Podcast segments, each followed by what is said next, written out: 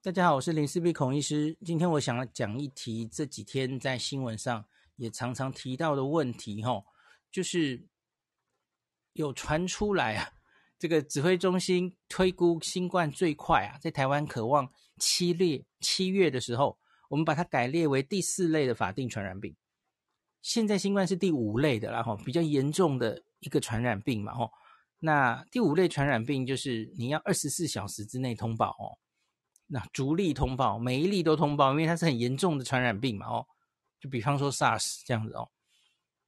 那可是现在我们推估，也许七月有望哈、哦，把它下转降转成第四类，那强制性的防疫规定可能就会就此松绑哦，因为它就没有被视为这么严重的传染病了哦。那但当然，指挥中心阿中今天就强调说，哦，这是五月九号的新闻了哦。强调说，一切还是要静待这一波本土疫情下降，再来筹划。吼，那这是卫卫福部预估嘛？他们一直大概就是预估五月下旬到六月初到高峰，接下来可能就会慢慢下来了。吼，那阿中近日其实有多次陆续透露哦，他说，COVID-19 从第五类法定传染病调降成第四季的时机，也许会落在七月。有一些国家其实已经做了这件事，对吧？那户外空旷场所也可能在七月取消戴口罩的规定。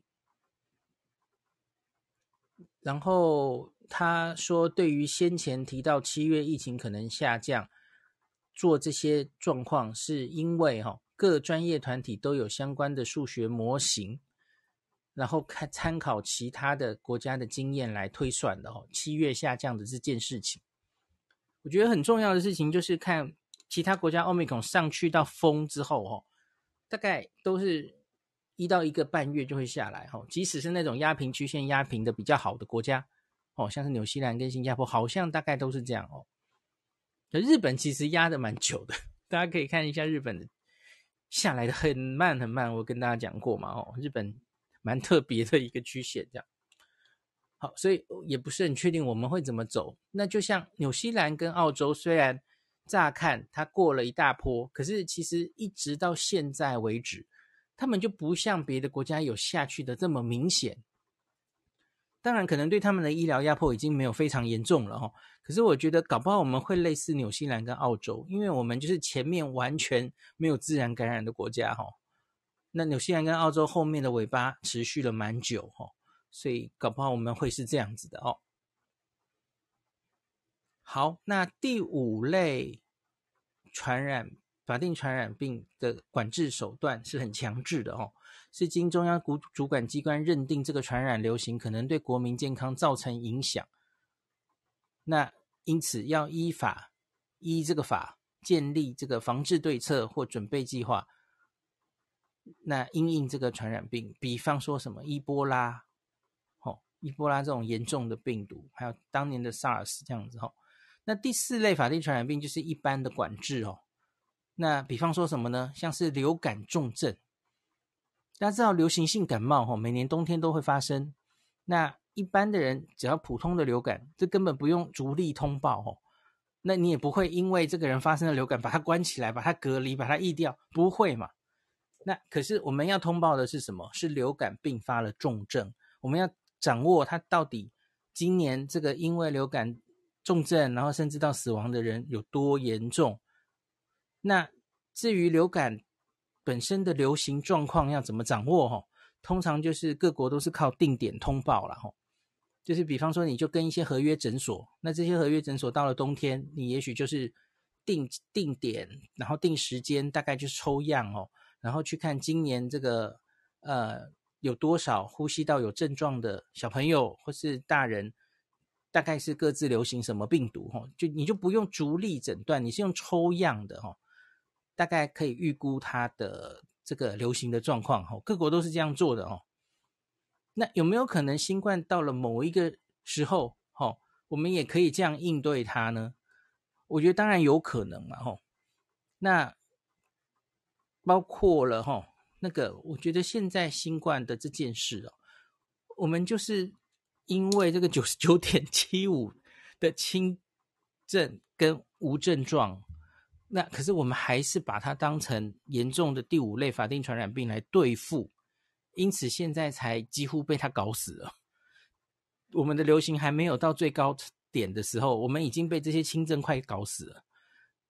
就是你，你每一个案例都要二十四小时内把它通报，然后用那个很麻烦的法定传染病的系统，然后害前线人员做了非常多的文书工作哦。然后这么多人塞车，然后你要对这些人确诊了，还要把他隔离，哦，然后要通知，然后要给他框列等等的事情，就是把大家完全忙死哦。那可是到底有没有必要这样子做呢？当你其实已经决定要往病毒共存的方向走去，然后你已经视它，很明显，你就是因为你把它视为已经是一个。不一样的病毒了，状况已经不一样了哈。它轻症居多哈，不是说不会不会轻症哦，不要抹黑我哈。轻症居多，然后打完疫苗之后还是非常有效，可以减少重症哦。然后这个病毒本身看起来有弱化，比较不容易侵犯下呼吸道。我们又有药物了，所以我们大概不需要跟以前那么紧张了。所以才会走向共存的方向嘛。那都这样做了的时候，你还需不需要每一例都这样搞它呢？很可能不需要吧。所以我觉得以前线要疏解现在大家的忙成这样的的状况，其实有一件事情我不知道可不可能做啊。我们可不可以？你还是把新冠重症说是第五类法定传染病，那要二十四小时内通报。可是新冠的轻症可以是四类就好吗？有些人担心不要一下就拿掉，这个我同意。哦，因为很多国家都是，你至少还是要检测它、通报它，知道它的流行状况。因为全世界的新冠大流行目前大家没有觉得结束了，很重要的一个原因是因为这个病毒我们还没办法完全掌握它，它还有很大的不确定性。所以全世界现在没有放弃监测它，哈，没有放弃检诊断跟监测它。你至少要维持一定的检验量能。你要在出现了新的变种的时候，要及时找到它，不可以这样就直接放飞了，哈。那所以，可是很明显，这个全世界大概在这一波奥密克戎之后。呃，去做筛检的量能，很多国家应该是大大明显减少，这这这个是没有错的哦。所以你不要误以为看全世界现在，诶，台面上的案例好像没有那么多，你就真的觉得流行真的好像就过了。各国的检验量能其实都大大减少，我看 WHO 这几次的会议都有有点担心这件事情哦。那所以那回到台湾到底呀，这个。记者会有媒体问说：“我们降到第四类的话，是不是还会公布确诊数字呢？”阿中表示，基本上降到其他级数，很难公布相关确诊数目，因为可能就没有收集这样的资料。所以这个就有一点，你看，假如做了这件事情的话，吼，直接就全部都降到第四类啊。可能就会有人说，那你就是在盖牌，对吧？我不知道哎、我觉得还是要维持一定的。你觉得那要看这一波到高峰，然后下来下来的怎么样？因为你假如是跟我刚刚说的，跟纽西兰跟澳洲一样，你其实也没有下来的非常好，它就是维持在一定的流行程度的话，那我个人会不赞成一下拿掉了哈。你至少还是要看一个比较长的趋势，或是全世界其实都已经普遍都这样做，甚至是最希望的，我不知道可不可以达成条件，就是 WHO 就直接宣布我们大流行已经结束了，那你就自动降级。好，可是到底是不是真的会发生这件事哦？我觉得可能还需要一阵子。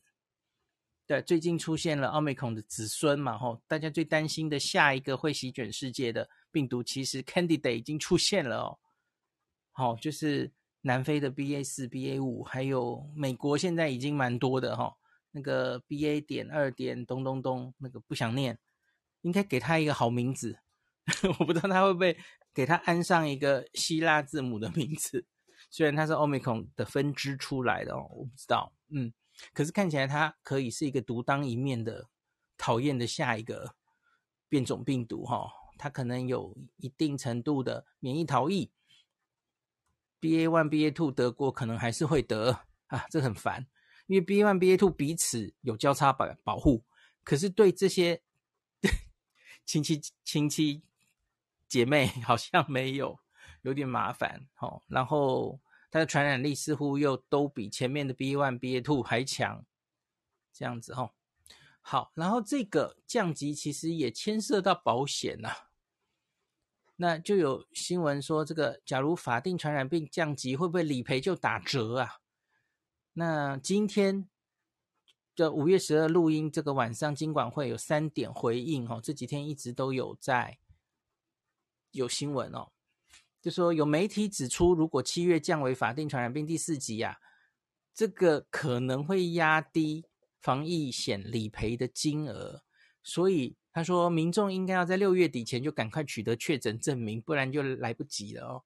那金管会今天是澄清啊，保险事故发生理赔的条件啊，发生时理赔条件就已经成就，不会因为证明文件开立时间受影响。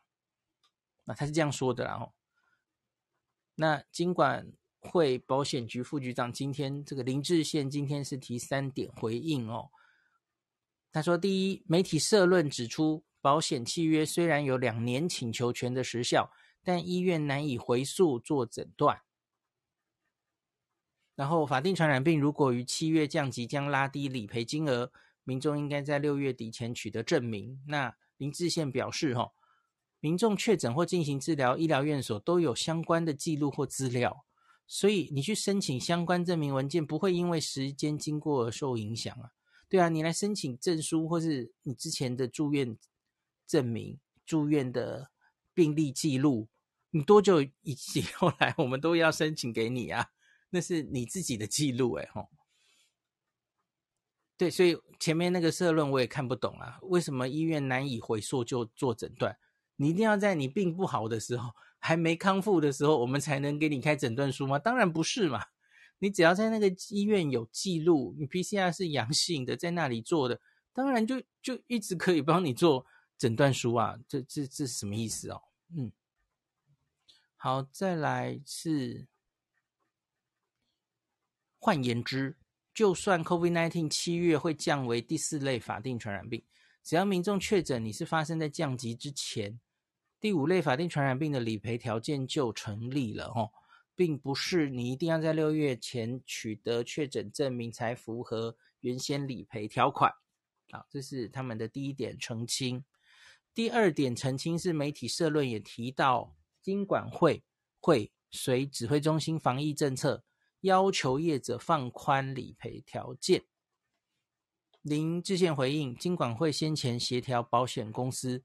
针对居家照护，在有医疗行为前提下，比照一般住院日额，以数位健康证明来取代医师诊断书作为理赔证明文件，均是基于契约精神，并兼顾医院的量能。好，所以看起来应该是数位健康证明可以，有没有一定要纸本的诊断书了？哈，这是有个进步的哦。在合于保险契约的约定下办理，没有要求保险公司要放宽理赔条件。那第三个媒体社论继续讲，理赔申请繁复，产险公司为了求降低损失，必然会更仔细动用契约条款审核理赔案。林志宪说明，金管会已经要求保险公司要加派人力，尽速办理核保理赔。并安排专人提供防疫险相关的咨询，还有争议的处理服务。保险公会也正针对快筛阳性视同确诊这个新制啊，拟具这个理赔的实质审查指引，以利后续理赔处理。假如有个案争议的话，会由金融消费评议中心指派专人来提供消费者咨询服务。总之，他强调吼，在为了在医疗资源妥适运用，保护权益维护，和保险业损失控制 这三个在拔河哦，这这个之间要取得平衡。那金管会跟卫福部会持续联系协调哈，在合乎防疫政策措施且不偏离保险契约条款意旨之下，尽量协助取得兼顾各方需求的理赔证明文件。那金管会同时会密切关注保险业财务健全与营运稳定，以要求产险公司针对承保防疫保单情形及对财务影响，要提报董事会报告。那最后我这里想讲一件事哦，因为别的国家可能没有太大这个问题，因为他们很快就都进入社区大量感染了嘛，所以防染疫是一件非常正常的事情，所以。不像我们，就是以前万一染疫了，就很像是很稀有，所以就就就你需要用个保单来来防的这件事情哈。那还有一件事，国外一旦确诊了，他需要隔离，他不能工作，他有一些收入的损失，很多国家其实是国家会给你赞助，不不，这不叫赞助，补助的哈，那是国家出的哈。那可是台湾等于现在就是变成是用民民间的保险的这个方式来来弥补你没办法上上班不能工作的损失的一种感觉了哈。那当然也有一点其实是赚钱的 民众贪小便宜的心态，没办法哦，就是这样。那你保险愿意保，那你不能怪民众去保啊，吼。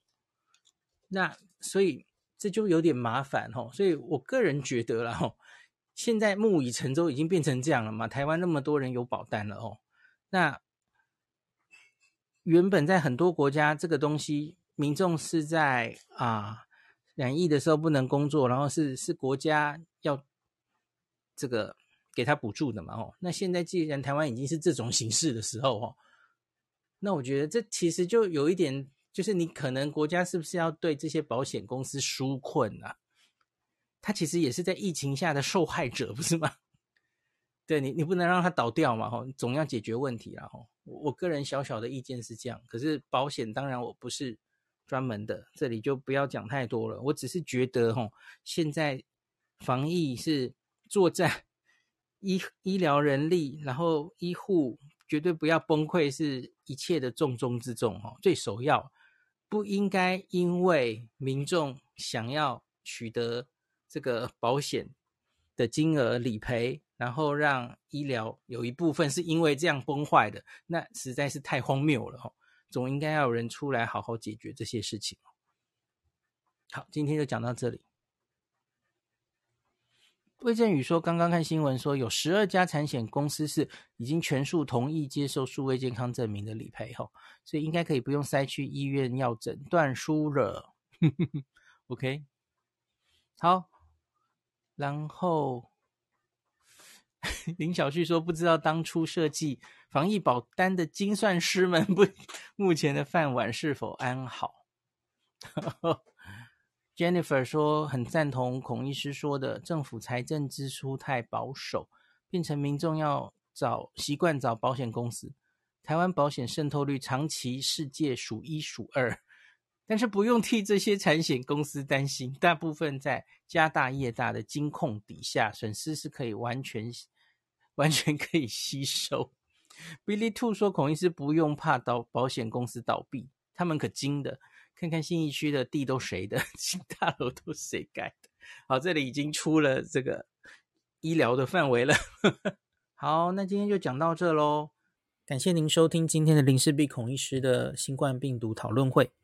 如果你觉得这个节目对你有帮助，喜欢的话，欢迎你推荐给你身边的朋友，或是在 Apple Podcast 上面留下评价，后也可以留言哦，五星好像每天都可以留哦。希望大家当我的种子教师。